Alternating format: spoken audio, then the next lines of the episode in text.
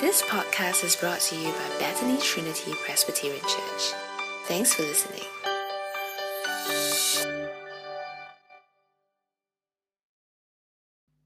Scripture reading today will be taken from 1 Corinthians chapter 7 verses 1 to 24. Joanne will be leading for us the passage today. You can take this moment to grab your Bibles or you can follow the passage on the screen. Hi, morning. Uh, for those of us who are using the blue Bibles, it's on page 1148. Okay, 1 Corinthians 7, verse 1. Now, for the matters you wrote about, it is good for a man not to have sexual relations with a woman. But since sexual immorality is occurring, each man should have sexual relations with his own wife, and each woman with her own husband. The husband should fulfill his marital duty to his wife, and likewise the wife to her husband. The wife does not have authority over her own body, but yields it to her husband. In the same way, the husband does not have authority over his own body, but yields it to his wife. Do not deprive each other, except perhaps by mutual consent and for a time, so that you may devote yourselves to prayer. Then come together again, so that Satan will not tempt you because of your lack of self control. I say this as a concession, not as a command. I wish that all of you were as I am, but each of you has your own gift from God. One has this gift, and another has that. Now to the unmarried and the widows, I say, it is good for them to stay unmarried, as I do. But if they cannot control themselves, they should marry, for it is better to marry than to burn with passion. To the married, I give this command, not I, but the Lord. A wife must not separate from her husband, but if she does, she must remain unmarried or else be reconciled to her husband, and a husband must not divorce his wife. To the rest I say this I, not the Lord, if any brother has a wife who is not a believer, and she is willing to live with him, he must not divorce her. And if a woman has a husband who is not a believer, and he is willing to live with her, she must not divorce him. For the unbelieving husband has been sanctified through his wife, and the unbelieving wife has been sanctified through her believing husband. Otherwise, your children would be unclean, but as it is, they are holy. But if the unbeliever leaves, let it be so. The brother or the sister is not bound in such circumstances. God has called us to live in peace. How do you know, wife, whether you will save your husband? Or how do you know, husband, whether you will save your wife? Nevertheless, each person should live as a believer in whatever situation the Lord has assigned to them, just as God has called them. This is the rule I lay down in all the churches. Was a man already circumcised when he was called? He should not become uncircumcised. Was a man uncircumcised when he was called? He should not be uncircumcised. Circumcision is nothing, and uncircumcision is nothing. Keeping God's commands is what counts. Each person should remain in the situation they were in when God called them. Were you a slave when you were called? Don't let it trouble you. Although, if you can gain your freedom, do so. For the one who was a slave when called to faith in the Lord is the Lord's freed person. Similarly, the one who was free when called is Christ's slave. You were bought at a price. Do not become slaves of human beings. Brothers and sisters, each person, as responsible to God, should remain in the situation they were in when God called them. This is the word of the Lord. Uh, Pastor Nicholas will now speak to us God's word.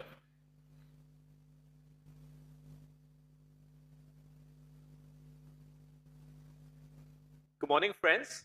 Uh, thank you for joining us today. So this is an important passage. Uh, it's going to be, it might be difficult for, uh, for us to hear, uh, but let's Let's listen to what God has to say to us. Let's pray. Heavenly Father, open our hearts and minds by the power of your Holy Spirit, that as the scriptures are read and your word proclaimed, we may hear with joy what you have to say to us today. In Jesus' name, Amen. Now, friends, what was sex education like for you when you were in school? Now, students cringe when this topic comes up uh, teachers might fear awkward questions uh, that well, students might ask. Now, sex is awkward to talk about. uh, our culture is uh, more open sexually, uh, but sometimes sex gets a bad reputation.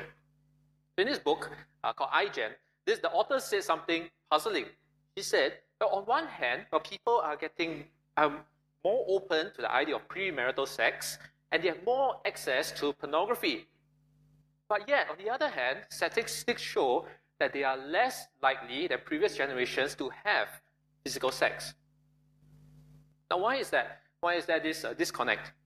She gives many reasons. So she notices that uh, some people want to pursue their careers and they have no time for sex. Or people now are more aware of the dangers of STDs. Also, people are people have watched programs that warn against uh, the struggles uh, that teenage pregnancies face. Also, you also notice that people don't want uh, to get emotionally attached, or as like the, the modern lingo goes, they don't want to catch feelings. Yeah, so there's a new word for me, but there it is.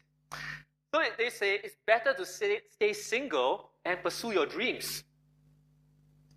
And now, friends, this attitude uh, can come into church because some people might say that sex, not having sex, is better for the kingdom of God.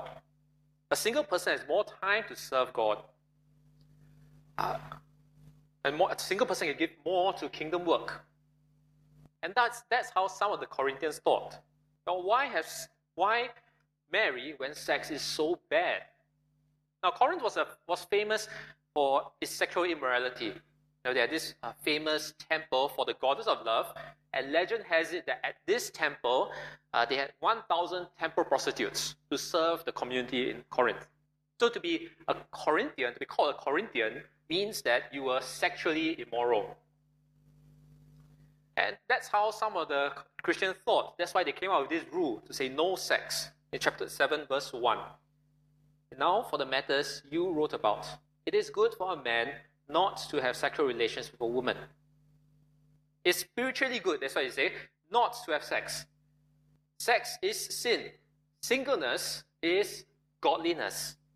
So the godly Christian, if you want to be godly, you must be celibate. No sex for the Christian, even for married couples. And perhaps these Corinthians might force the married couples, married Christian couples, to divorce to please God so that they can be single. So to this, Paul gives, gives them a sexual education, a Corinth edition. So for them, sex in marriage is godly. So singleness is not the only option. Therefore, live as a believer in your God given situation. Let's look at uh, verses uh, 2 to 7, or 1 to 7. Sex in marriage is godly.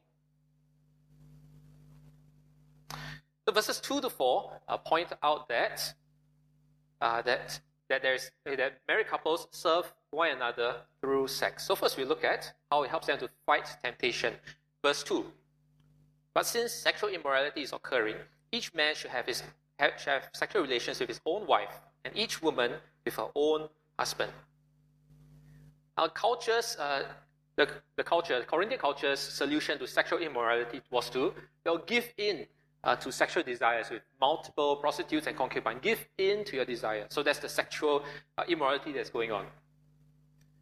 So some Corinthians came up with this solution. Well, the, the solution is to be celibate, or no sex at all, because sex is so bad.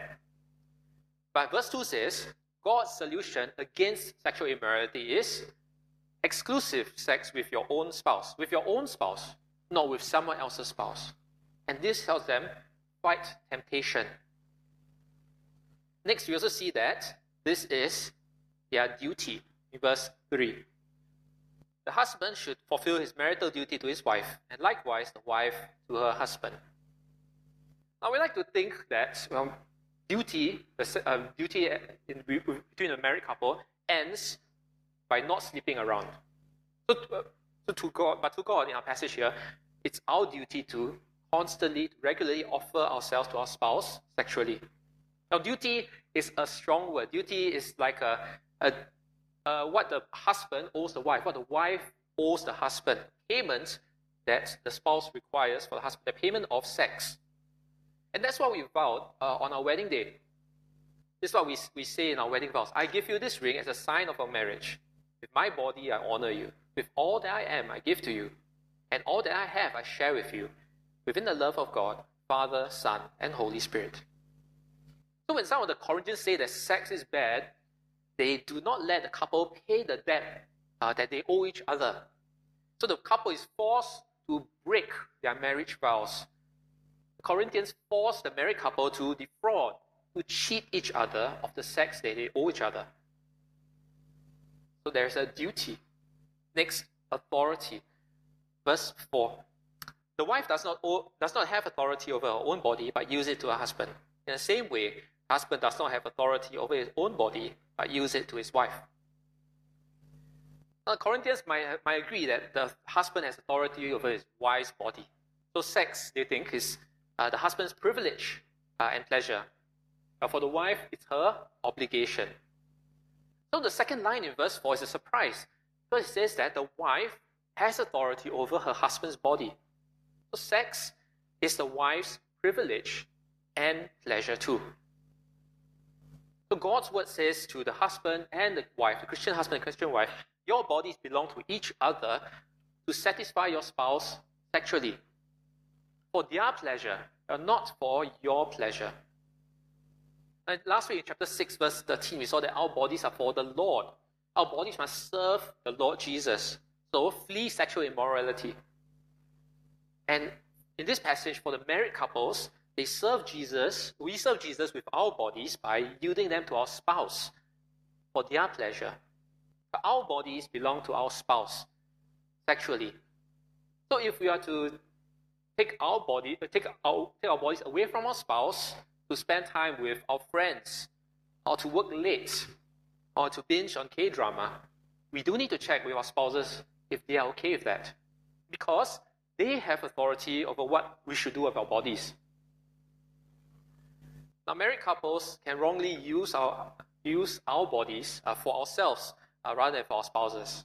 We might work longer, uh, work harder, work longer for a promotion, leaving our bodies with no energy, no capacity at home. And we can wrongly use our bodies to lust after someone with our eyes. And we can wrongly seek gratification, sexual gratification through pornography, masturbation. Now, these things rebel against your spouse's authority over your body. When ultimately, when you rebel against the spouse's authority, you rebel against Christ, whom you to serve with your body. Now, some people think uh, sex can be oppressive. He's talking about authority here. It's what the husband demands from the wife, and the wife is obligated to give it to the husband. But this passage doesn't allow uh, the husband, the wife, the husband to be sexually abusive to the to the wife. See, both husband and wife approach sex as a servant, doing whatever they can to satisfy not themselves, uh, but the spouse. So, husbands, uh, your sexual desire is not for you to be fulfilled. Your sexual desire must be directed to your wife. So, work hard to be desirable to your wife. Now, this might mean being present at home, physically and mentally. Doing the chores voluntarily. Putting down your phone uh, when your wife is talking and listen. And even planning date night. Wives, your sexual desire is not for you to be fulfilled, it's to serve your husband. Now, the modern woman is expected to be something like a superwoman. She helps with the, helps with helps the kids with the schoolwork, cares for her parents and her in-laws, she works regular hours, but she still has, still has time to go for spin class with her friends and even walks the family dog. And she might feel at the end of the day that she has no capacity, no energy uh, for things at home. Now, to prepare for this sermon, uh, I read this book. Uh, so it's edited by John Piper and Justin Taylor. So it has different writers uh, addressing different topics related to sex. And this is what a lady recommends to uh, other uh, married ladies. If we struggle with fatigue, let's evaluate our lifestyles. Do we need to scale back on tasks of lesser importance? Do we need to pare down our schedules? Do we need to take a nap during the day? Do we need to take, take a shower before lovemaking? Do we need to vary the time of the day we make love? Granted, This takes some pretty creative planning, but it's vital that we make these changes if we are to anticipate lovemaking. But whatever it is for the husband and the wife, you know, both husband and wife uh, can have a chat about how uh, they would like to be served and do their best to serve each other. Because married couples serve each other uh, through sex. Next, in verse 5, Paul gives a concession to pause uh, from sex for special occasions, uh, special occasions for prayer. Now, we can also pause sex uh, for you know, good, different good reasons today. So, uh, like if you're recovering from, it, from a serious illness, you should pause. But Paul also gives us helpfully some limits on these concessions. But Look with me at verse 5 and 6 and see if you can spot these uh, limits. Verse 5. Do not deprive each other except perhaps by mutual consent and for a time, so that you may devote yourselves to prayer. Then come again, uh, come together again, so that Satan will not tempt you because of your lack of self control. I say this as a concession, not as a command. The first limit is they must have mutual consent. Both husband and wife must agree to this. This is not just one party saying that we're going to abstain. Next, both parties must agree for how long this goes on for, how long this pause goes on. This pause cannot go on indefinitely.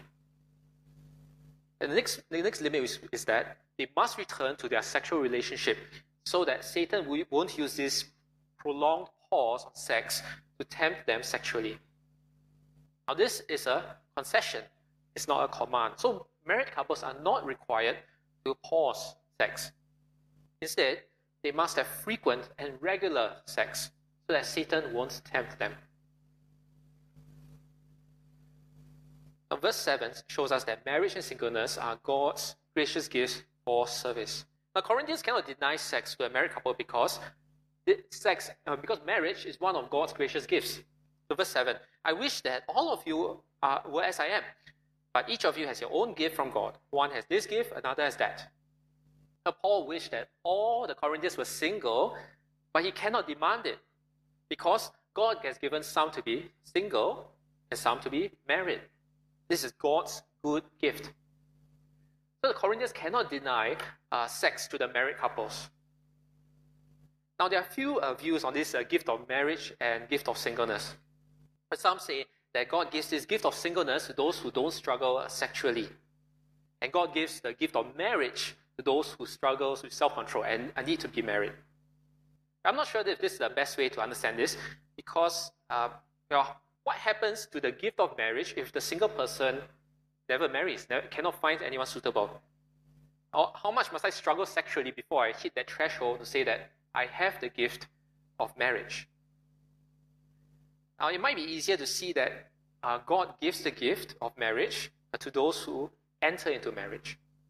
So, as Jesus says uh, in Matthew chapter 19, Haven't you read, he replied, that at the beginning the Creator made them male and female and said, For this reason, a man will leave, leave his father and mother and be united to his wife, and the two will become one flesh. So they are no longer two, but one flesh. Therefore, what God has joined together, let no one separate. Matthew 19 says that God joins the husband and wife at marriage, not before, but at marriage. This is when they receive the gift of marriage. And as we saw in, in 2 Corinthians, uh, 1 Corinthians chapter 7, this gift of marriage is not for the Christians to uh, enjoy marriage for himself or herself. This gift of marriage is for the husband and wife to serve God by serving his or her spouse, by serving the other. And that's how God, that's what that's the purpose of gifts in First Corinthians, is always to serve others. And before so before marriage, man and woman they are single. So they have the gift of singleness. And not, for, not as a present to, for them to enjoy singlehood, to pursue their careers and all that, but for, for them to use their time and energies to serve God. And when the spouse passes away, then the surviving spouse has the gift of singleness. But when she, he or she remarries, again, she, he, has the, he or she has the gift of marriage to serve God uh, by serving the new spouse. So, what does this passage mean for us? For those of us who are single, you might be wondering, what am I doing here? Okay, but this passage is still very relevant because some of us who are single now may be married in future. But friends, all of us, married or single, can help couples, can encourage couples in their marriages. You see, it, Paul is single. And this single man is giving us God's word on sex. So, everyone, we can encourage married couples from the Bible to grow in their marriage. But we need to do that uh, appropriately and wisely so that you don't get uh, complaints about sexual harassment. Yeah. Uh, that's one thing. But the other thing we, we all can do, we consider doing, is we can all help to care for uh, the children of married couples so that couples can spend more time with each other uh, to build their marriage. I've heard of uh, these two pairs of Christian couples to take turns to care for each other, uh, take turns to care for all the kids from both marriages. So one week, couple A will care for all the kids, and next week, couple B will care for all the kids. So that your couples, both couples A and B, can take turns to go for dates, uh, to spend time with each other to build their marriages. Now, for us uh, here, uh, you, we do need your help to get to know the kids during morning tea, or maybe you can try to get to know the kids uh, a little bit more during church camp. Now, you don't have to start with the with I don't know the whole the whole duration of morning tea. Just start with five minutes. Uh, ask the kids, what are you going to do during your holidays? Uh, and then as the kids uh, trust you more, uh, you can go for your longer stretches. Now this is not for this is not for you, really. This is to help their parents uh, build their relationship with each other. Because sex in marriage is godly. And because that sex in marriage is godly, so singleness is not the only option. Now, Paul gives uh, four options. The first is okay, the single Christian. The single Christian in verses 8 and 9 can remain single or can marry. And that's what godliness means for the single Christian. Uh, we see what singleness means uh, more next week. But what we see here is that singleness is good. It's not a curse. Yeah, but if they cannot control themselves, they can marry. Now, singles don't have to be celibate, as the, as the Corinthians say. They can marry. And for those of, uh, for those of, uh, for the Corinthians who are married, tells, Paul tells them not to divorce. Verse 10 To the married I give this command, not I, but the Lord. A wife must not separate from her husband. Now, perhaps some Corinthians thought that sex is bad and ungodly. So they thought that godliness means that Christians should be celibate. And the way to, to be, be extra sure that you're celibate is to divorce from your spouse. This is how you love God single, uh, single-heartedly. But godliness in marriage means, Paul says, no divorce. But this instruction comes from, uh, as what Paul says, comes from the Lord Jesus, not I, but the Lord. And Jesus said this uh, in the passage that we read just now. So they are no longer two, but they are one flesh. Therefore, what God has joined together, let no one separate. No married Christian should want to divorce a divorce to be more godly. Godliness, Paul says, means that Christians must remain in their marriages to serve one another. But in a fallen world, a divorce might still happen between Christian couples. And when it does, verse 11, and verse 11 says that the couple should remain unmarried so that reconciliation can happen. So that's the second uh, option. The third, the third and fourth option uh, is when the is between a Christian and a non-Christian marriage. Now, let me give a caveat. Now, this this refers to Christians who who became Christians after marriage after marriage. So this is where so uh, they they married when they were still not a Christian. Now this passage cannot be used to approve of a single Christian considering marriage to a non-Christian. It's because if you look a few pages down to chapter 13, uh, to verse 39, chapter 7, verse 39, uh, this is what Paul says. A, a woman is bound to her husband as long as he lives, but if her husband dies, she is married to she is free to marry anyone she wishes but he must belong to the lord so this is an example of a woman who is free to marry she can marry anyone but he must belong to the Lord. He, is he must be a Christian. So God's instructions to the to uh, this God's instructions here are not to uh, Christians who are considering marrying a non-Christian. No, God's instructions here are for Christians who already are married to non-Christians. And God's instruction is uh, in this from verses 12 uh, to, to 15 is to let the unbelieving spouse decide. In verse 12, Paul confirms that Jesus didn't say this with his, with his own mouth uh, while he was on earth. But Paul gives us these instructions as Christ's apostle. So, verse 12. So, Christ is the Lord of the Christian spouse. Now, it will be hard for the non Christians, the unbelieving spouse, to accept this change. So, verses 12 to 14, uh, the unbelieving spouse decides, is willing to stay with the Christian spouse. And the instruction in verse 12 to 13 is do not divorce them. Now, why is that? The reason is in verse 14. Verse 14 For the unbelieving spouse that has been sanctified by, through his wife, and the unbelieving wife has been sanctified through her believing husband. Otherwise, your children will be unclean. As it is, they are holy. Now, this is puzzling. See, how can the unbelieving spouse become holy through the Christian spouse? Now, this doesn't mean that the unbelieving spouse is saved from God's judgment through marriage. You see, verse 16 tells us that the unbelieving spouse is not saved. How do you know that he, he will be saved?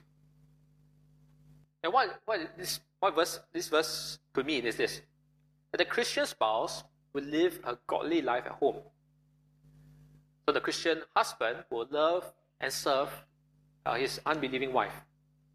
The Christian wife will, well, will submit uh, willingly to her husband, her uh, unbelieving husband. And the unbelieving spouse will enjoy the benefits of having a spouse, uh, having a Christian spouse that submits to God, God's purposes for marriage. And that, and the way that the, the, the Christian spouse lives actually points to Jesus. So this is what Peter says in, in 1 Peter. Wives, in the same way, submit yourselves to your own husbands so that if any of them do not believe the word, they may be won over with, without words by the behavior of their wives when they see purity and reverence of your lives. So the way that the, the, the Christian spouse lives can point the, their unbelieving spouse to, to Jesus. And the, the children in this marriage have the benefit of having one parent training them to love Jesus at home so that they may be saved too. However, the unbelieving spouse may choose to leave the marriage, may, choose, may be unwilling to stay. Now, perhaps the Christian spouse will want the unbelieving spouse to stop visiting temple prostitutes. Or perhaps the unbelieving spouse cannot stand that the Christian spouse is faithfully following Jesus when you're faithfully meeting other Christians to study God's word. And there are countries uh, today where the unbelieving spouse will threaten the Christian spouse say that, to say that he will leave and take the children away unless she stops following Jesus. In these cases, verse 15 tells the Christian spouse to let them go.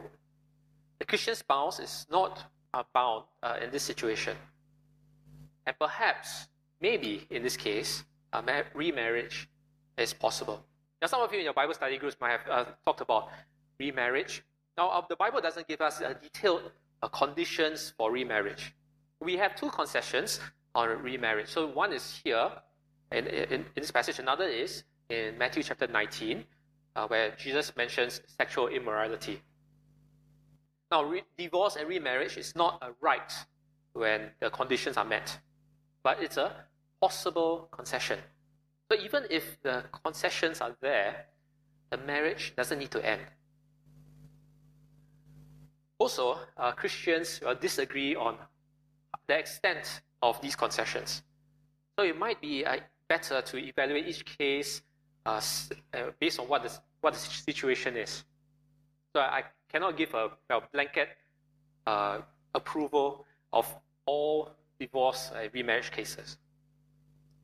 We also see in verses 15 and 16 that there is a chance of salvation uh, so in this marriage between the unbeliever and the unbeliever, there is a possibility that the unbeliever might be saved. Now, the way that verse 16 shows us is that it's not a definite promise.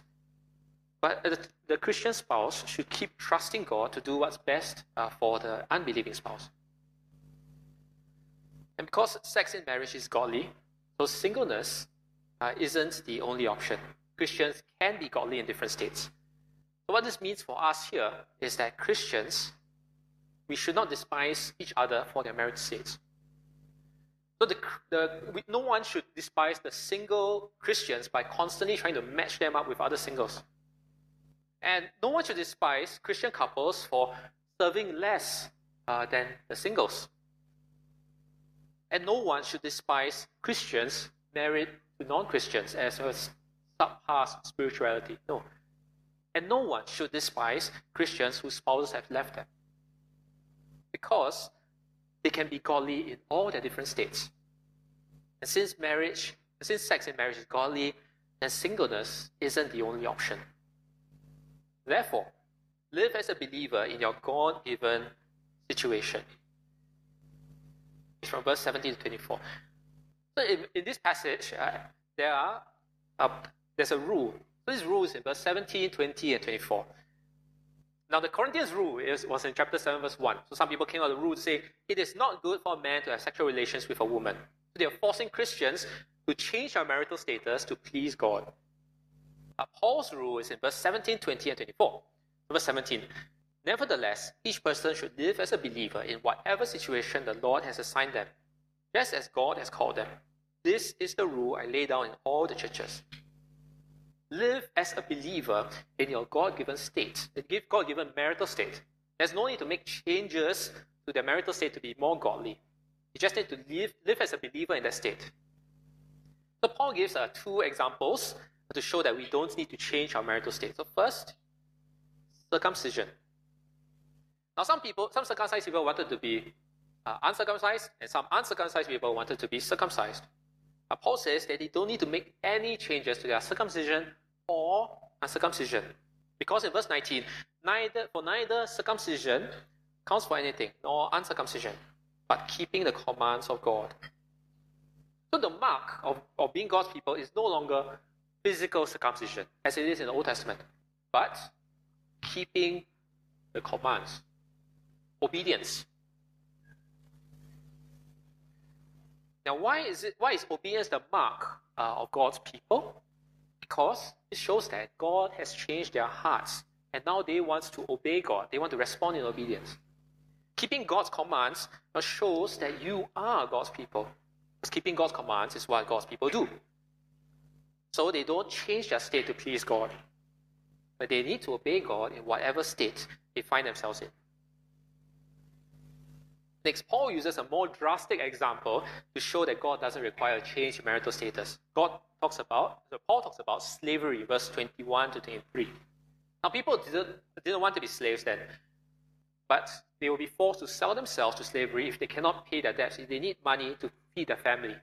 So to be free, they need someone to pay their master back. And, and, they, and people, the slaves, they did want to be free. Paul says in verse 21, Were you a slave when you're called? Don't let it trouble you. Although if you can gain your freedom, do so. so don't let your status as a slave trouble you. Don't be as obsessed about it. But if, you're, if you have an opportunity to be free, do so.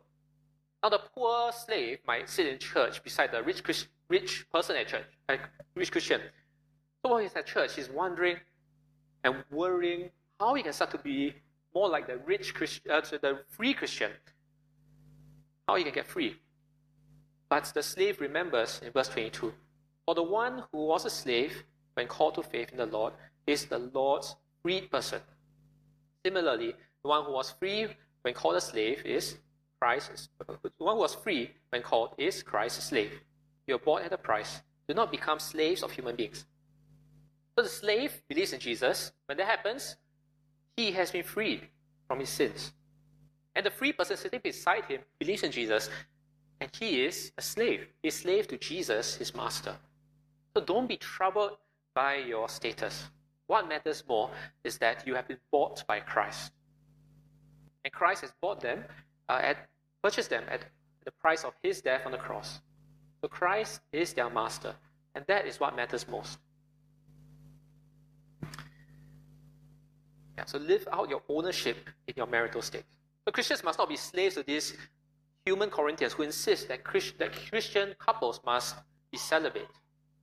Don't be troubled by your marital state.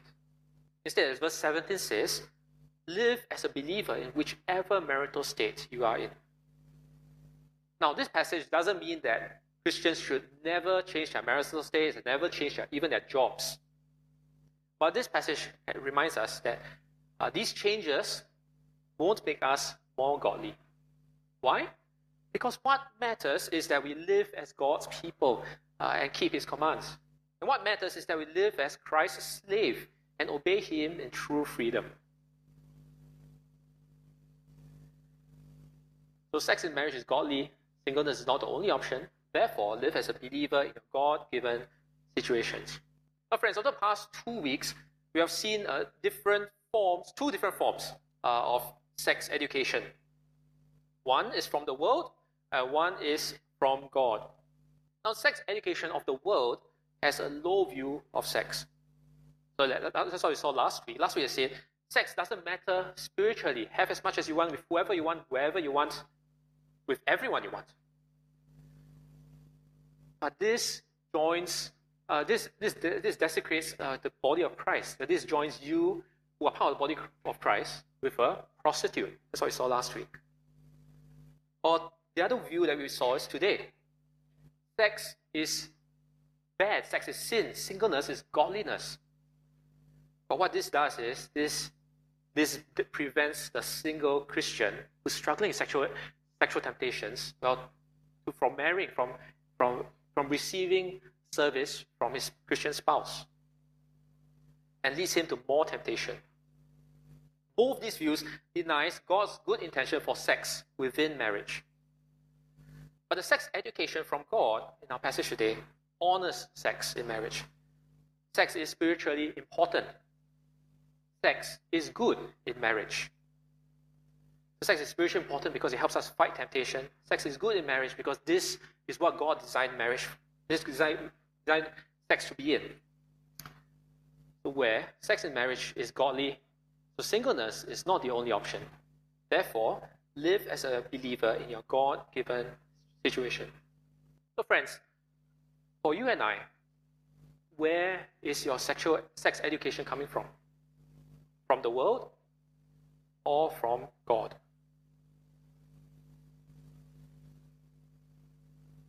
Let's pray.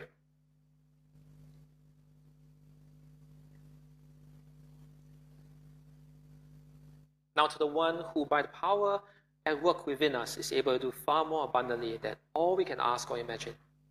To God be the glory in church and in Christ Jesus to all generations, forever and ever. Amen.